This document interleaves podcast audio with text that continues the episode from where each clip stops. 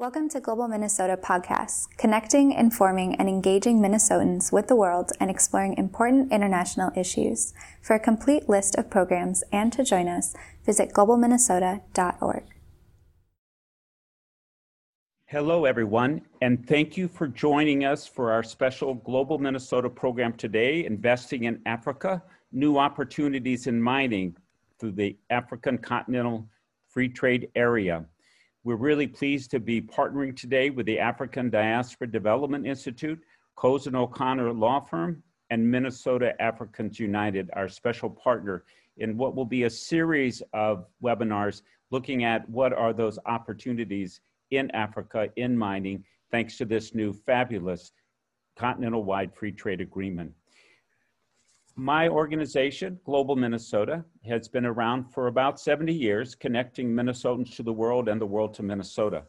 We're able to put on these programs for free, reaching the whole planet, thanks to the generosity of our members who support us each and every year, and a number of companies, nonprofits, agencies, and others who support us organizationally as well. If you'd like more information about Global Minnesota, you can go visit us at our website. We would love to welcome you into our family of members, and your support would help also make these kinds of programs available to everybody. And in this COVID pandemic period, we truly are reaching the whole planet. Today's program grew out of a conversation. Our consulate here in Minnesota of the country of Ethiopia, the ambassador who served as the head of that consulate came to us at Global Minnesota and said, look, in Ethiopia, we have a very large mining sector. We've just passed a new responsible mining regulation. We want to find more partners who are community-minded, social-minded, broad-minded, global-minded. Minnesota has a very large mining sector. Is there a way that we can begin sharing that information and finding new ways to collaborate? And it's very true. Minnesota has many resources, many companies, many skilled people, universities, academics. Our history of mining, we're the largest in iron ore and related taconite mining in the country. But our links and connections are only now beginning to be developed more deeply, while individual companies, and you'll be hearing from some of our finance companies from our whole region, Minnesota and Iowa and our Midwestern region, we've begun to see this as a way that in the future, we can build new, deeper and long-lasting, mutually beneficial economic relations in this very important sector. One of our great partners in this work and developing and deepening it, Minnesota Africans United is one of the organizations of Minnesota that really helps to bring together the entire diaspora community. And I want to welcome my friend and partner, the president of Minnesota African United, Basil Ajuol, to give some opening words and to introduce us into this conversation, into this topic. Thank you so much, Mark, for this wonderful introduction. And before I begin, I want to say hello to my fellow members of Africans, immigrants, who are actually here in Minnesota, helping to advance Minnesota economic prosperity. My name is Basil Ajuol. I'm the Chief Executive Officer of Minnesota Africans United. On behalf of myself and Mark Ritchie, President of Global Minnesota, we welcome you to our webinar, Investing in Africa, New Opportunities in Mining by the African Continental Free Trade Area. Last year, Mark and I met through our connections with Greater MSP. We soon realized that our organizations, Minnesota Africans United and Global Minnesota, are two organizations in Minnesota that are dedicated to connecting Minnesotans to the world and the world to Minnesota. Specifically, Minnesota Africans United is working to provide a way for diaspora African professionals living here in the United States, living here especially in Minnesota, to support American companies who want to invest in Africa. We do so by providing resources that create sustainability within the investment process. Among many talents, Minnesota Africans United has business advisory board members that are accomplished experts in business to offer innovative advice and dynamic perspective in the investment process in Africa. Recently, due to the impact of COVID-19 and the challenges that talented African immigrant professionals and businesses in our community face, Minnesota Africans United has focused on building two databases, one of which is a professional database and the other one is a business database. The professional database is a resource for our educated, motivated, talented African professionals in search of employment. Many of these professionals have affiliations back with their home countries in Africa. They have connections with their embassies here in the United States of America, which could be useful for Minnesota businesses who are looking to expand to Africa. Our business database is a resource for African businesses in Minnesota who are looking to establish presence internationally in Africa. Minnesota Africans United will continue to urge companies who are interested in working with African immigrant professionals and businesses to take advantage of our resources. Now I looked at Minnesota, Global Minnesota, that has a 70-year-old community organization. We saw them as big organization that host free to the public educational events to help Minnesotans learn more about the world and to get them more deeply engaged in international activities, including trade, tourism, hospitality, and education. Since the newly ignited African Continental Free Trade Area will open opportunities for mutually beneficial partnership between Africa and US-based companies, there is no better time for Minnesota Africans United and Global Minnesota to partner and share just how valuable this will be to both continents.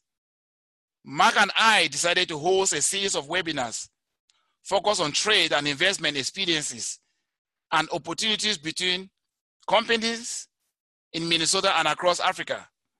The first of this series of webinars, which is today, is focused on the country of Zambia. Zambia is in the southern central region of Africa and is known as an African country with a major stake in the mining sector. And this afternoon, we will hear from distinguished speakers from the country of Zambia and many more. And once more, I'm thanking you all for this wonderful opportunity to talk about our partnership with Global Minnesota, and thank you.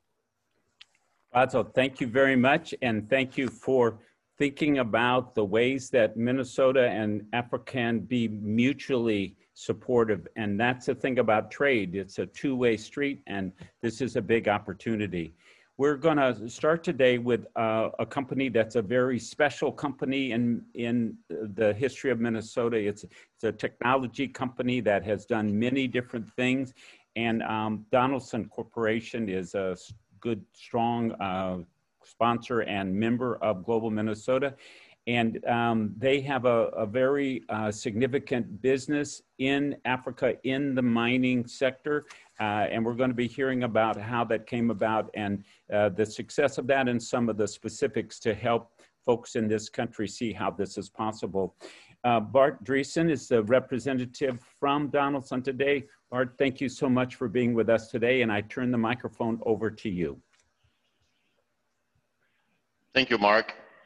Thank you so much. So I think I'm sharing my screen now. Is that right? Does it work well?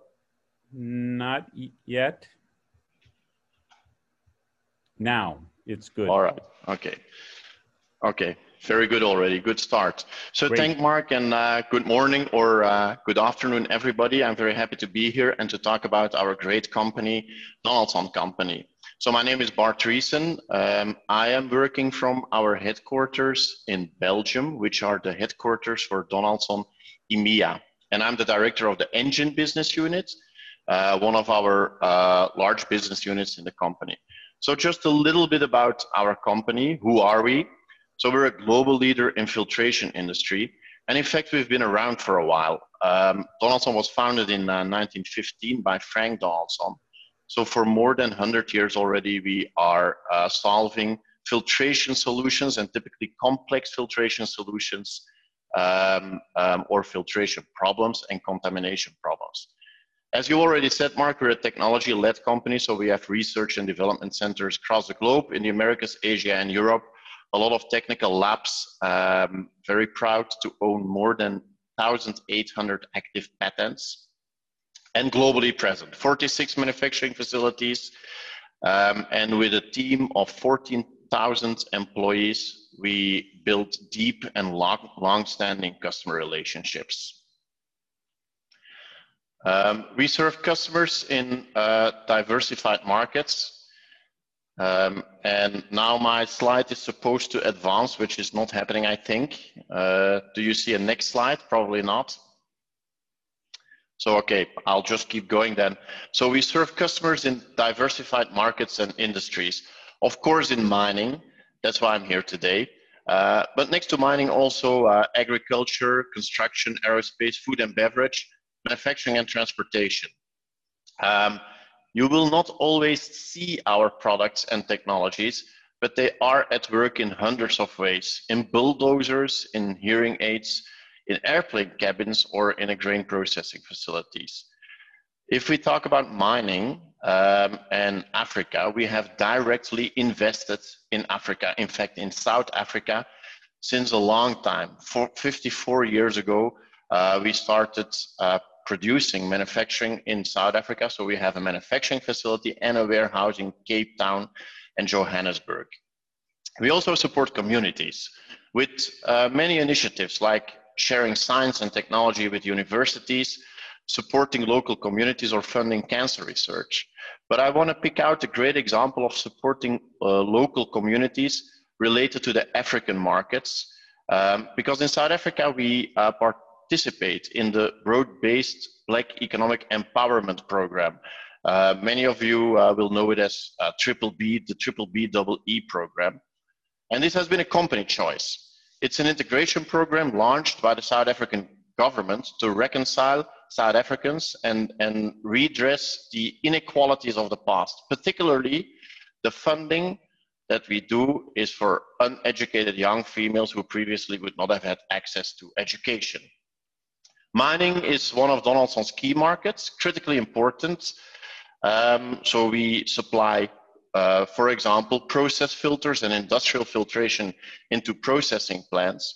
But since the start of the company back in 1915, we have specialized in filtration in heavy-duty markets, typically in high contamination environments. We sell through distribution, and in one of the slides that I have, and I think now it is advancing, very good.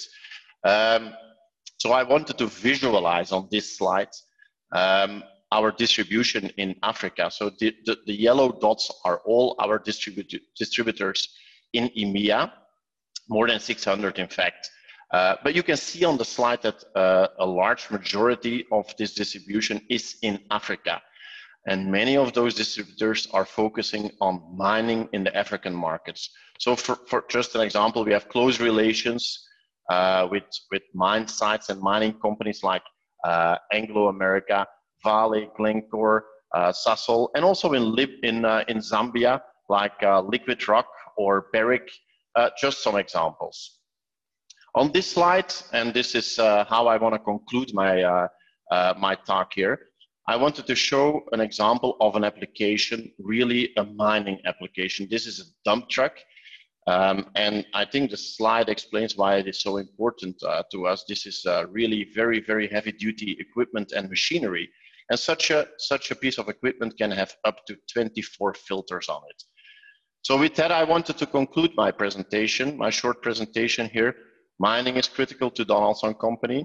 And if there is time, I'm of course open to receive any questions from the audience. Thank you very much. Thank you very much, Bart. And there will be questions. And thank you for showing us. This has obviously been a very successful part of Donaldson's business over time.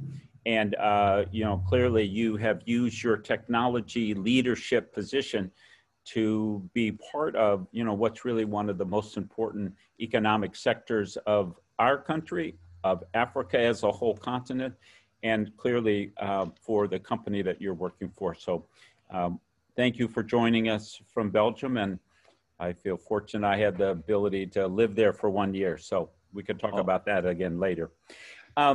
Our next speakers, we're having two very, very experienced leaders from the Vermeer company. It's based in Pella, Iowa, but is a global company. And we're really thrilled to have Daryl Baukamp and Chris Dana. They are two of the key people that have helped build Vermeer's very successful business in Africa. And I'm just thrilled that they could be with us here today. I think from Iowa and from another part of the Midwest, I think. And I don't remember who's going to go first, but I'm going to turn the microphone over to both of you. Sounds great, Mark. I'll actually take it from here. So thanks for the introduction. Good afternoon, everyone, and thank you for allowing us to speak with you today about some of the efforts that Vermeer Corporation is doing to support the African continent. My name is Chris Dana, and I support Vermeer Corporation's global distribution efforts as what we refer to as a channel advancement manager. And what that means is that really my primary responsibility is to support Vermeer dealers and their growth initiatives outside of the United States and Canada. Over the next few minutes, I'm going to introduce you to our distribution partner for Sub-Saharan Africa, and that being a company called Vermeer Equipment Suppliers. And then I'll turn things over to my colleague, Daryl Baukamp, and he's going to take you through some of the more macro level initiatives we're involved in to help support economic growth on the continent. So if you don't mind clicking once, Vermeer Equipment Suppliers itself was founded in 2004 and is responsible for many of the countries that make up the region known as Sub-Saharan Africa. Currently, the company is supporting a number of projects in countries such as South Africa, Namibia, Kenya, and Nigeria, just to name a few. In this picture, the two gentlemen centered in the picture are what we would call our boots on the ground partners. Mr. Frank Beardheis, whom is actually an expatriate from the Netherlands, who owns the business Vermeer Equipment Suppliers, and then his chief operating officer, a South African native, Mr. David Collette. To their right are four of the Vermeer family shareholders, including at the far left as you're looking at this picture, Mr. Bob Vermeer, who is actually the son of our company founder, Gary, and Bob actually served as CEO for Vermeer for a number of years as well. And to Frank and David's right, you're actually seeing myself and another one of Daryl and my colleagues, Jill Blanco. Jill is Vermeer Corporation's Global Finance Manager. One of the things I wanted to touch on, part of the efforts we've put into really focusing on our activities in Sub-Saharan Africa and driving for growth in this part of the world. Jill and I, the reason you see us pictured here, we're actually on the board of directors for Vermeer Equipment Suppliers, Sub-Saharan Africa. And what that does is that makes sure that we keep that tight connection with our distribution partner, spend that time inside of their business, and really get to know what's happening there on the continent. If you advance forward one, here you're going to see a picture of our team that bases out of Johannesburg, and this would include our primary sales team, our service group, and all of our support team members, as well as the administrative staff. So of course, normally Jill and I would get down to Johannesburg once or twice a year to spend time with this group, and needless to say, it's been a tough year for us not being able to travel and see all these great people face to face. If you go forward to the next slide, and before I turn things over to Daryl, what I thought I would do is just mention to you a few of the things that we've learned doing business on the African continent all these years. So go ahead and click to so the three photos come up, and this really sums up some of the key lessons we've experienced. So first, the photo on the left is our in-country sales representative for Nigeria, and he's standing next to one of our horizontal directional drills that's working in Lagos. And so you ask yourself, what can I learn from this picture? Well, for us, what we've done when it comes to implementing Vermeer equipment on the African continent is we focused on what can't be done by hand.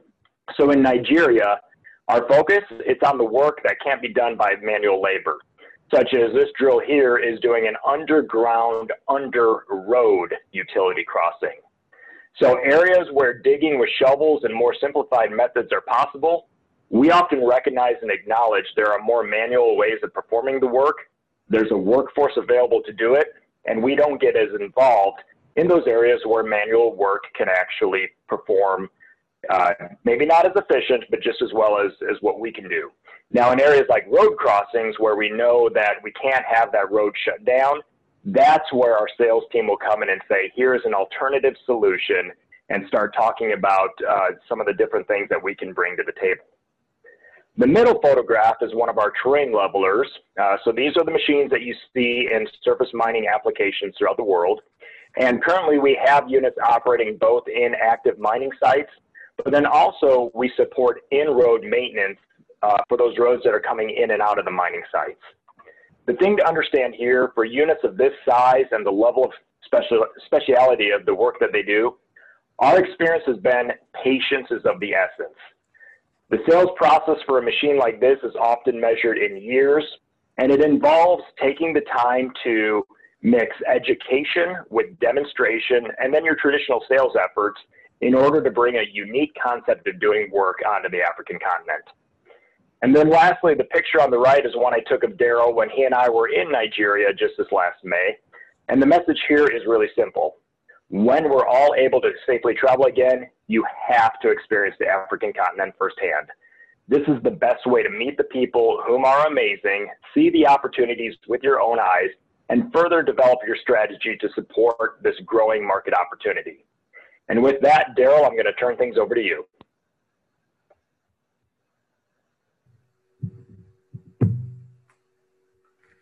All right. Well, thank you, Chris. And a big thank you, too, for Mark and Basil and your efforts in organizing this event. And a good afternoon, good morning to everyone. My name is Daryl Baukamp, and I look after the government relations for Vermeer Corporation. I've been here for 30 years, and a good share of that was spent in developing markets around the world for Vermeer. And then for the last number of years, engaging in our government relations globally as well, to just support and sometimes to remove obstacles to business. But I just want to take a couple moments to maybe mention two different things.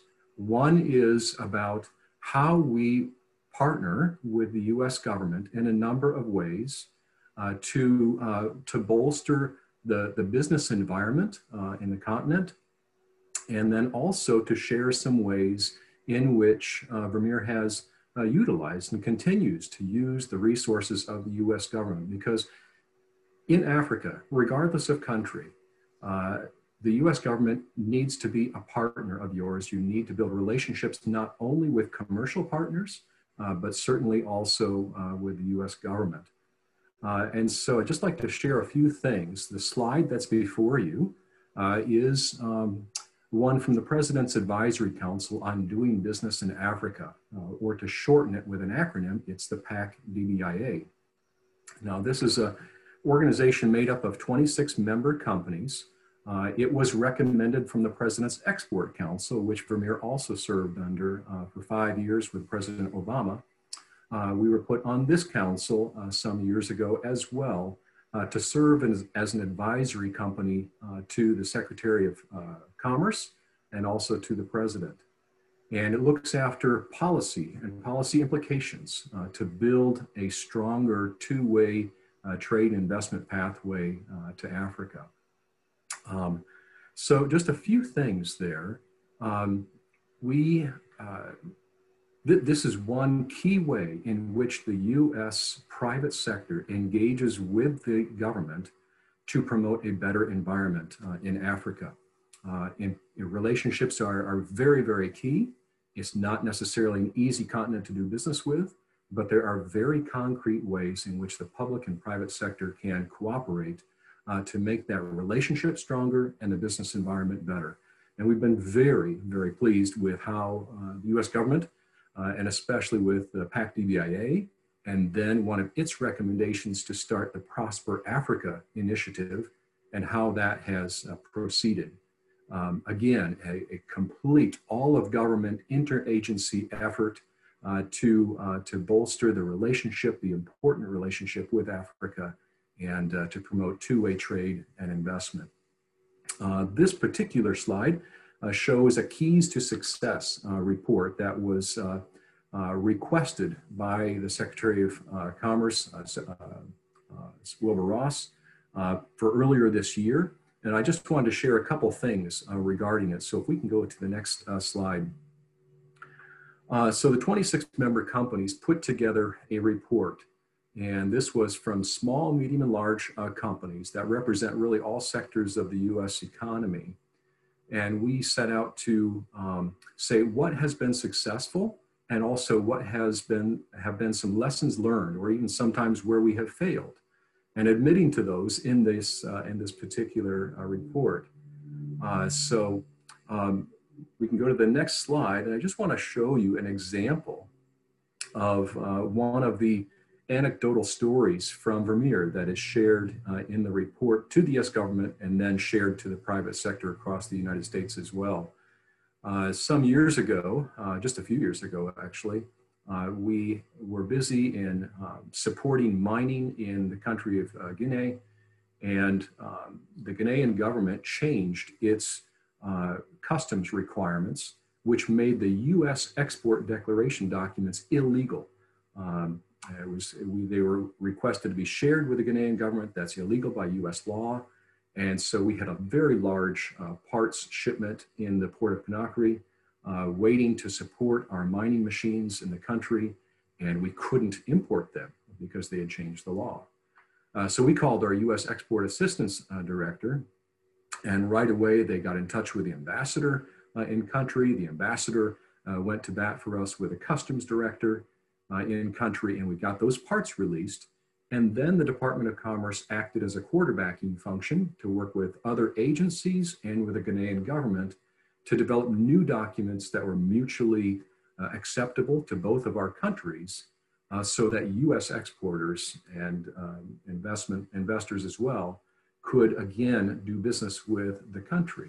So Vermeer just happened to be at the point of the spear on that one, but we quickly engaged with the U.S. government. They in turn quickly collaborated with the Ghanaian government to generate new types of documents that both of our countries accepted, and we were able to move forward. So I mentioned that, and we put it in the report because it's not a matter of if, but when you will need support like this from the U.S. government. And I just then want to share a few other ways in which, you know, we have utilized the resources of the U.S. government that I think are helpful for investors and exporters from the United States. First, in the area of market development, we over the years have, you know, been involved in so many like this, participating in educational programs and networking events specifically on Africa. We've used a lot of the governmental reports. We've called Department of Commerce and other agencies many, many times. And we have used Commerce Gold Key services, not typically to find distributors. Chris Dana does a great job in looking for them. Occasionally we look for Vermeer dealers in that way, but more often we use that program or things like it to connect with decision makers on the ground. It's unusual that our dealerships would know all the decision makers that are involved in a transaction or an opportunity. And there's no one like a U.S. embassy and the Foreign Commercial Service people in them, especially the indigenous folks from the country who know and have relationships with the local companies. And so they arrange meetings for us, and that is just so instrumental in our success. We also get involved with the U.S. government in the transactional stage. So as we've developed the market and now have start to develop a portfolio of sales opportunities or exchanges, They help us on protecting and closing and then financing deals. So we always recommend, especially if sales or any investment or sales transactions related to their governments, that you register those with the Advocacy Center of the Department of Commerce. It's free to register things, and that way you have the U.S. government also with helpful eyes on any transaction, such that if there was anything that ever was deemed to be inappropriate, you can draw upon their capabilities to directly engage with that particular government. We also like the Trade and Development Agency's feasibility study program. For us in the mining area, for example, we always have to, we oftentimes have to demonstrate. And so to have a feasibility study program like this, where the TDA can gather together the customer, us, and potentially a third-party partner to do a subject matter report can be very, very helpful, and they can offset some of those expenses that are very expensive in doing demonstrations and mobilization of those opportunities. We've engaged the Export-Import Bank before, Ex-Im Bank, to finance or to guarantee U.S. banks in financing equipment to the continent. And then again, I just want to mention, you know, again, the embassy's capabilities to bring people together. This time in the transactional stage, if we close, they can do what's called a single company promotion, where they can bring the parties together, maybe even at the ambassador's residence, and do an event and invite all the stakeholders to the event and the press as well, and just lend a lot of credibility to celebrate that event and credibility then to your company and product. And then just thirdly and broadly in building the business climate in Africa. I think this is a way we feel as a company we need to be engaged. And that's the reason we've been willing to be PAC-DBIA members and be involved in other efforts like this with the US government. Whether we're supporting Prosper Africa as an advisory company or promoting programs like TDA's Global Procurement Initiative, where they really work with procurement officials from various African states and helping to transition from a least cost type of procurement program to a value-based life cycle program, which is extremely important for quality equipment like ours.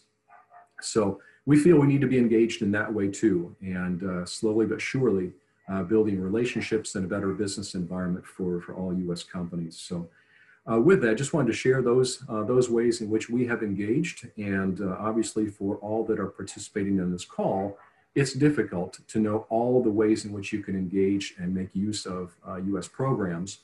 But if you reach out to a Global Minnesota or the US Export Center in Minneapolis, Minnesota has some of the best resources in the country, and that's the best place to start, and they can start to pull anybody in that's necessary for your success. So thank you for that, and thank you, Mark. I'll turn it back to you. Thank you, Daryl and Chris, and for giving us and all of the people viewing. I know we have viewers from Chicago and from all kinds of places. So these external resources, particularly the Commercial Service, Prosper Africa, Power Africa, these are important things that are expressions of our knowledge that much of our future of our planet is in Africa. The future of technology, the future of certain natural resources. And so it's very helpful to get your perspective, and obviously Vermeer's success, like the success of Donaldson, is the important thing for people considering their business and how to develop a business plan for successful participation in the mining sector in Africa. But when you're participating in these kinds of international projects, there's a lot of issues and a lot of specifics. And we're very fortunate to have Steve Dickinson, who co-chairs the international practice at Cozen O'Connor Law Firm. He's had decades of experience with various relationships and the things that need to be considered. And I want to welcome Steve, and thank you again, Steve, for being one of the co-sponsors, Cozen O'Connor, of today's program. And if you can unmute your microphone and your video, and I'll turn the microphone over to you. Very good. Thank you, Mark. And it's a great pleasure for us, member of Global Minnesota, and I have been a personal member as well.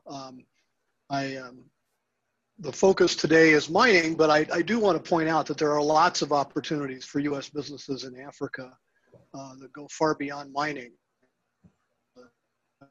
Opportunities in agriculture and infrastructure, in power. So for instance, going back to the presentation and the slides from my friends at Vermeer, you know, one of those slides, the horizontal directional drill is part of an infrastructure project.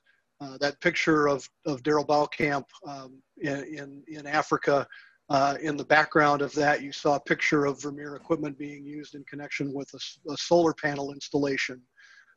There are lots of different applications and lots of different markets there that are worth exploring over and above the mining industry. But with that, let's talk about some of the mining issues and broadly speaking, mining issues. So for people that are interested in mining per se, each of the countries, not surprisingly, has its own laws governing mining. The opportunities are often done by an open tender bidding process. You'll often find that it's desired or required that you have some kind of a local partner in the project. Green projects, to the extent that they're there, are definitely viewed favorably.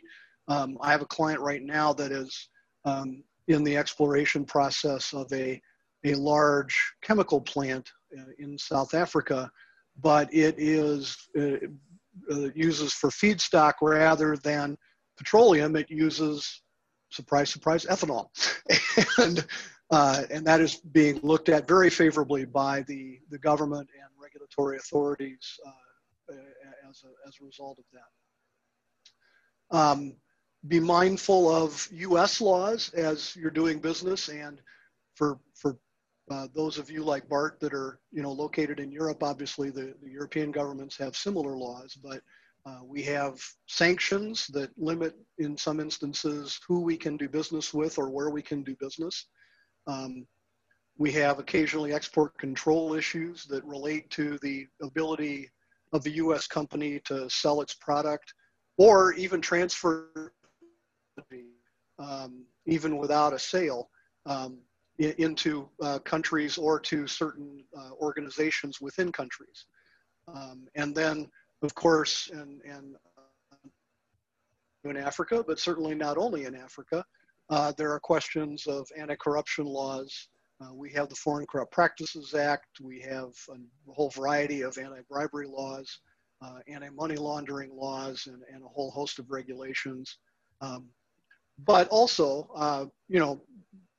saying that the local country in which you're doing business has similar laws.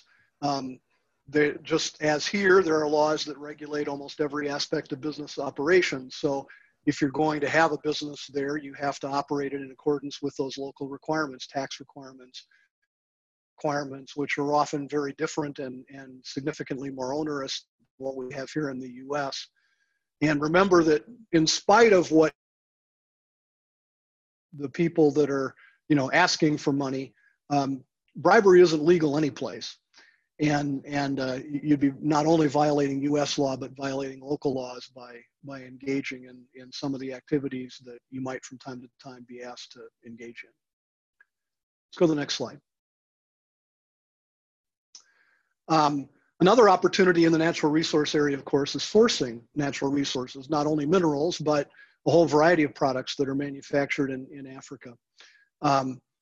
So, no surprise to those of you that are in the business, supply chain quality and reliability are of paramount importance. The last 7 or 8 months have driven this home to all of us, to those of us who weren't thinking about it quite as much before. But it has increasingly become an issue and is definitely something that companies are paying attention to and will need to continue to pay attention to going forward. In the mining sector, recognize that there are some specific things that are out there, statutes, rules, et cetera, with regard to what are referred to as conflict minerals. But it isn't only and it isn't only the laws and regulations. I mean, there are customers and customer activist groups, et cetera, that are out there that are working on issues like this. For instance, just yesterday I saw a story that Costco had agreed to stop buying palm oil from a supplier in Thailand because there was evidence that the supplier was using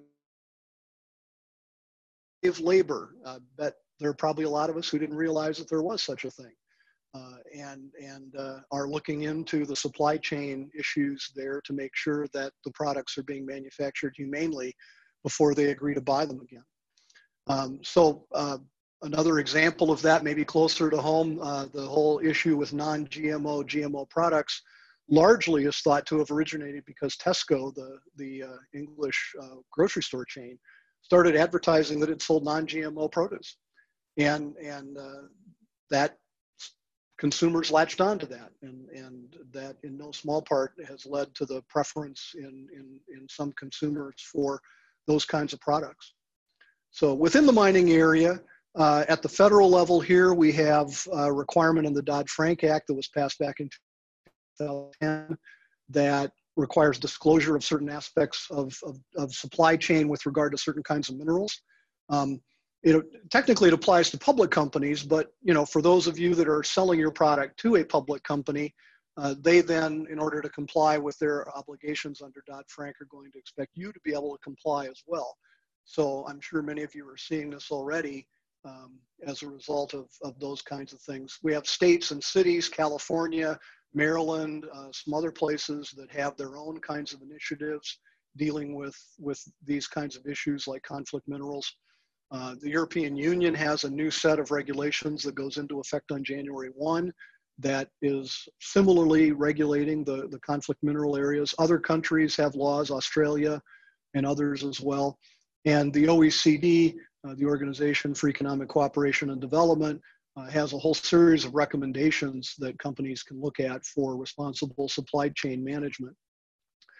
Another aspect of this that I think hasn't necessarily been applied directly to the mineral sector yet, at least that I'm aware of, but is an interesting development that just recently, within the past month or so, the U.S. government imposed sanctions against raw cotton that is imported into the United States from China because of allegations of forced labor and human rights issues with the Uyghur population in Xinjiang. And that in turn has disrupted supply chains for a number of fashion companies and clothing manufacturers and that sort of thing here in the US that had been sourcing cotton from China. And one might ask whether or not we could see those same kinds of things start being applied in other areas as public pressure or as political interest in some of these kinds of issues increases. Let's go to the next slide, please. And then, of course, for those like Vermeer or Donaldson or others who are selling products in Africa as well as manufacturing them there, and obviously this is a way that a lot more companies get started. Before they start manufacturing there, they first want to develop the market by selling some product from here or from their manufacturing operations in Europe or Asia or wherever. So, as at these markets, as others, there are lots of different ways of reaching customers. You can have sales representatives, sales agents, as they're often referred to dealers, like Vermeer uses and Donaldson as well. You saw from the map of the dealer network that Donaldson has. Companies, of course, can look their own local subsidiaries to manufacture product, as Donaldson's doing in South Africa, or in some cases to act as a company-owned sales office. And all of those things are possible. Every country, and in some instances even provinces or states within countries, have their own rules and regulations that govern things like setting up companies and employment relations and all of those kinds of issues, just as we do here in the United States. And so you have to be cognizant of the various issues that are there, particularly with appointing agents or distributors be careful about the local laws that might make it difficult or expensive or both to terminate a relationship in the event that it doesn't work out, and think about whether or not there are ways of structuring around some of those kinds of laws. For your sales contracts, everybody hopefully is using a written contract. As my contracts professor in law school used to tell us, a verbal contract isn't worth the paper it's written on. And make sure that you have adequate protections in your agreements. And just a couple of points without getting too far into the weeds, but understand that for those of us that are selling our products outside the United States, that there is an international treaty, often referred to as the CISG, which is the Convention on International Sales of Goods. And that is a treaty to which I think around 80 countries, including the United States, are parties. Several African countries are also parties to that. Some of the major U.S. trading partners like Mexico and China are parties to that.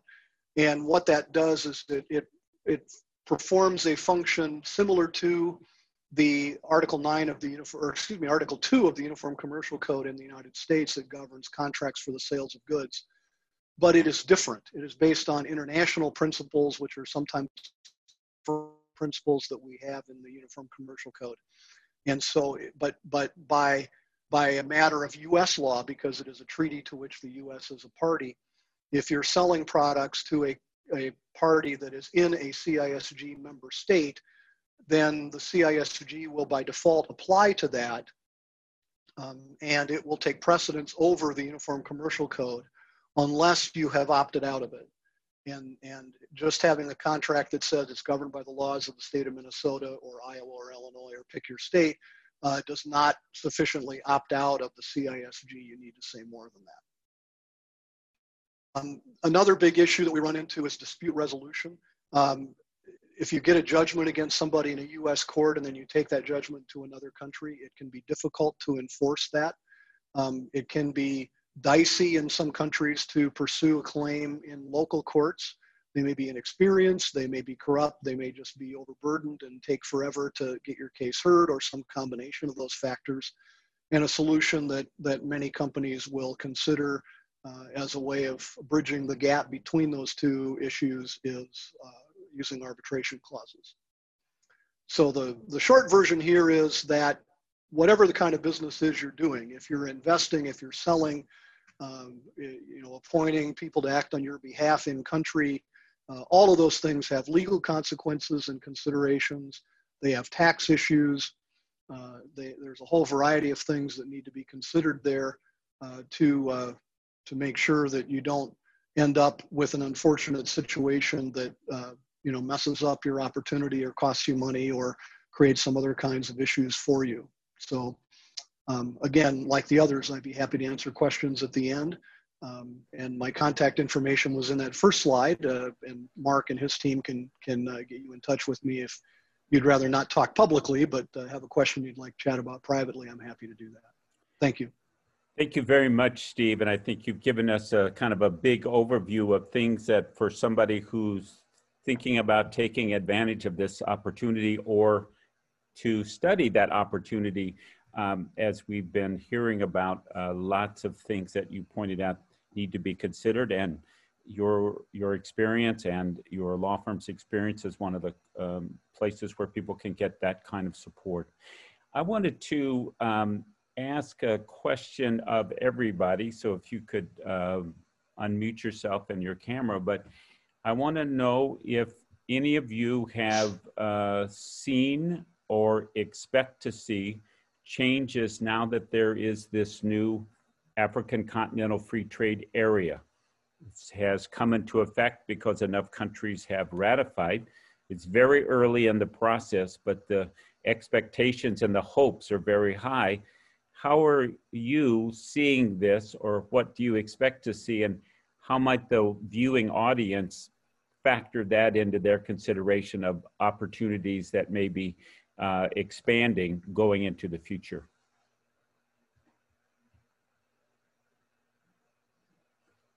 I'll make a quick first statement, and I'll say maybe a bit macro with this. I think a free trade agreement like that is going to be very helpful, maybe not just in the immediate future, although it does for 90% of the products, hopefully bring down tariffs between the countries and foster additional trade. But I think the real benefit is over a 5- and 10-year span of time, and what that better free flow of goods and services does to the infrastructure and to the enabling environment, to all participating countries.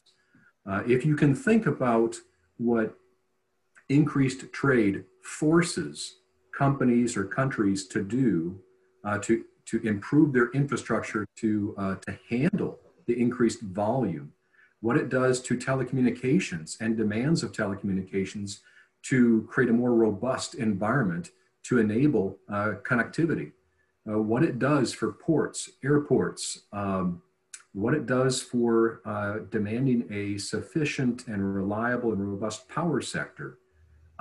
It has tertiary benefits that come with increased trade, but you need some of these agreements in place to lower some of the barriers to trade first. And we could get into the micro weeds with it, industry by industry, but just on a macro perspective, what it does over a span of time is something that is very helpful for a regional effect, and then has the ability then to draw further foreign direct investment and other tertiary benefits as well. That's a really great point. We know from our own history when they built the rail line from East Coast to West Coast, then lots of things could become happening. So we know that infrastructure spurned by a number of things can then have its secondary effects. How about others? Have you been seeing any change or anticipate them short-term, medium, long-term? Bart?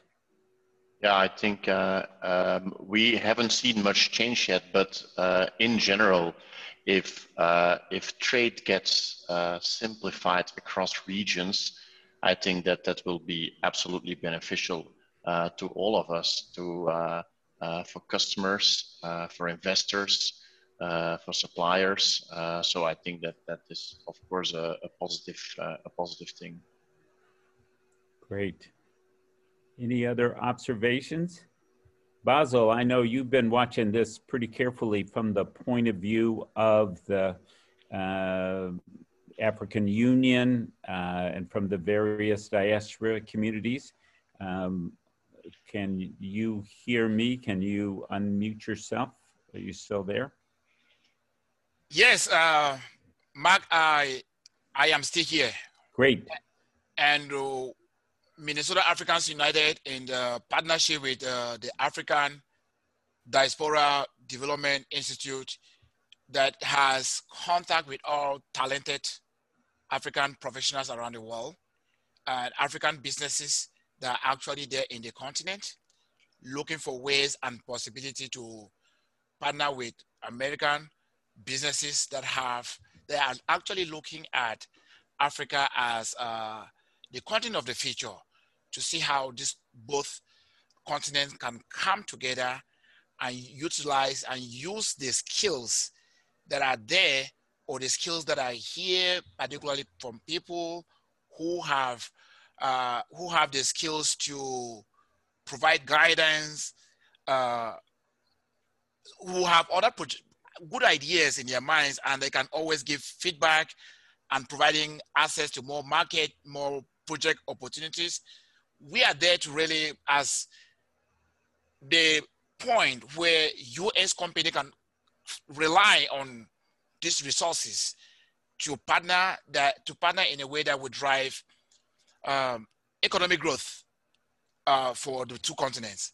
And that is one of the things that we are doing, and we are actually looking at how these presentations will start some next step engagement, partnership, and follow up about next steps, and how we can actually work together to make things possible for the two continents in terms of job growth, financial advising, our technology skills that we do have.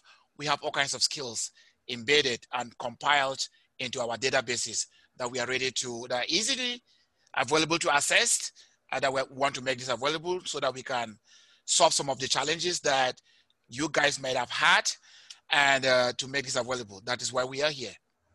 Well, Basil, it seems like today we had an opportunity to begin diving into this larger question.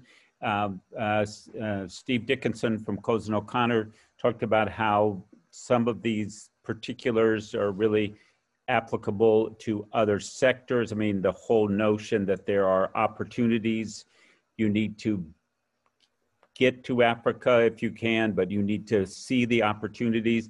But once you start the process, there are many things that become possible.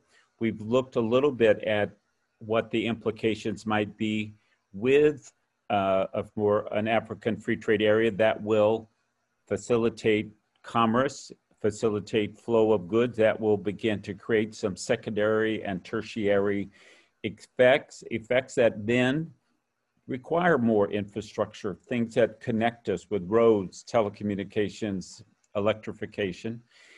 And we've heard from a couple companies that have very successfully built a market. They're global companies, and one part of that is being involved, but this sector in Africa seems to be a growth sector. And I think that my opening, I mentioned that we came to this idea to do this webinar because the government of Ethiopia has adopted a new law, a responsible mining law. It has a lot of very specific things that they want to accomplish in the environmental side, on the social side, on the side about good governance.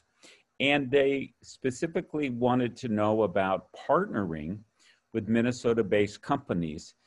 That has to do with the fact that we're a very big mining state. Not always do we remember that, but it also has to do with the reputation, the ethical and social mindedness, ecological and environmental mindedness of our companies, but also the real courage of our companies to be active and to be involved in Africa and other parts of the world.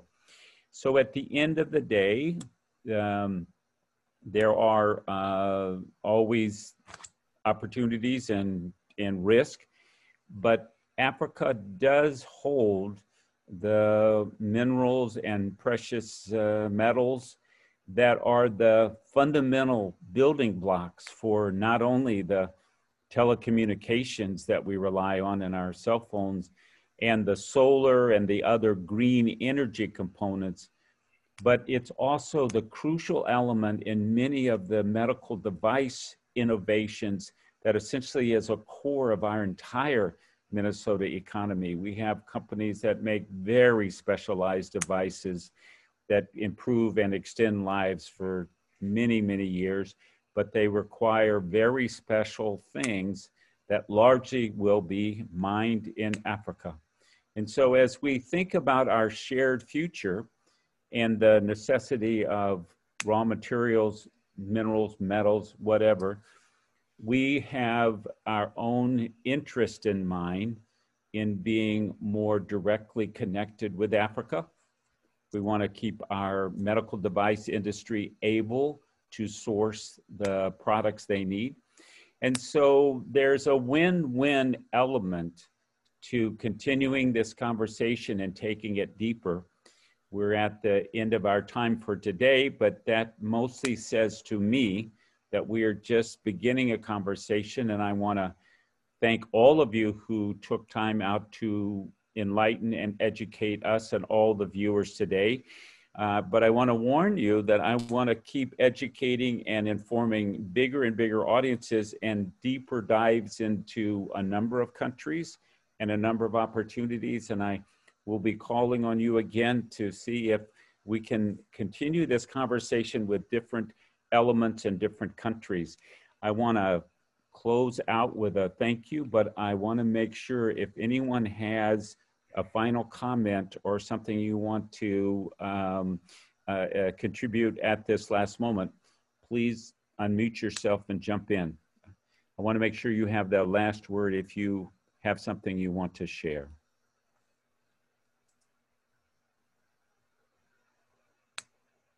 Basil, take us home. Thank you, Mark, and thank you all these serious, hardworking, loving, heartwarming people of the American people. Africans love nice people.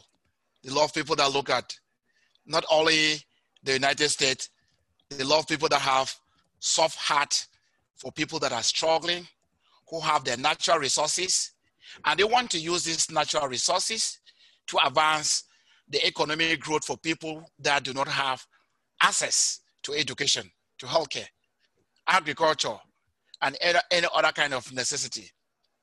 We in Africa have in the past feel that we have been abandoned to China.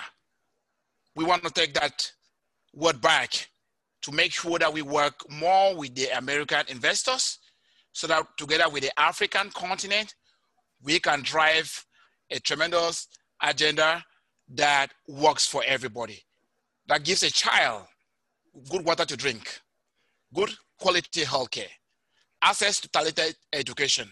So we can use all these skills to benefit the continent of Africa and drive growth for Africans who are actually also working here in Minnesota that have received high class quality education from US universities.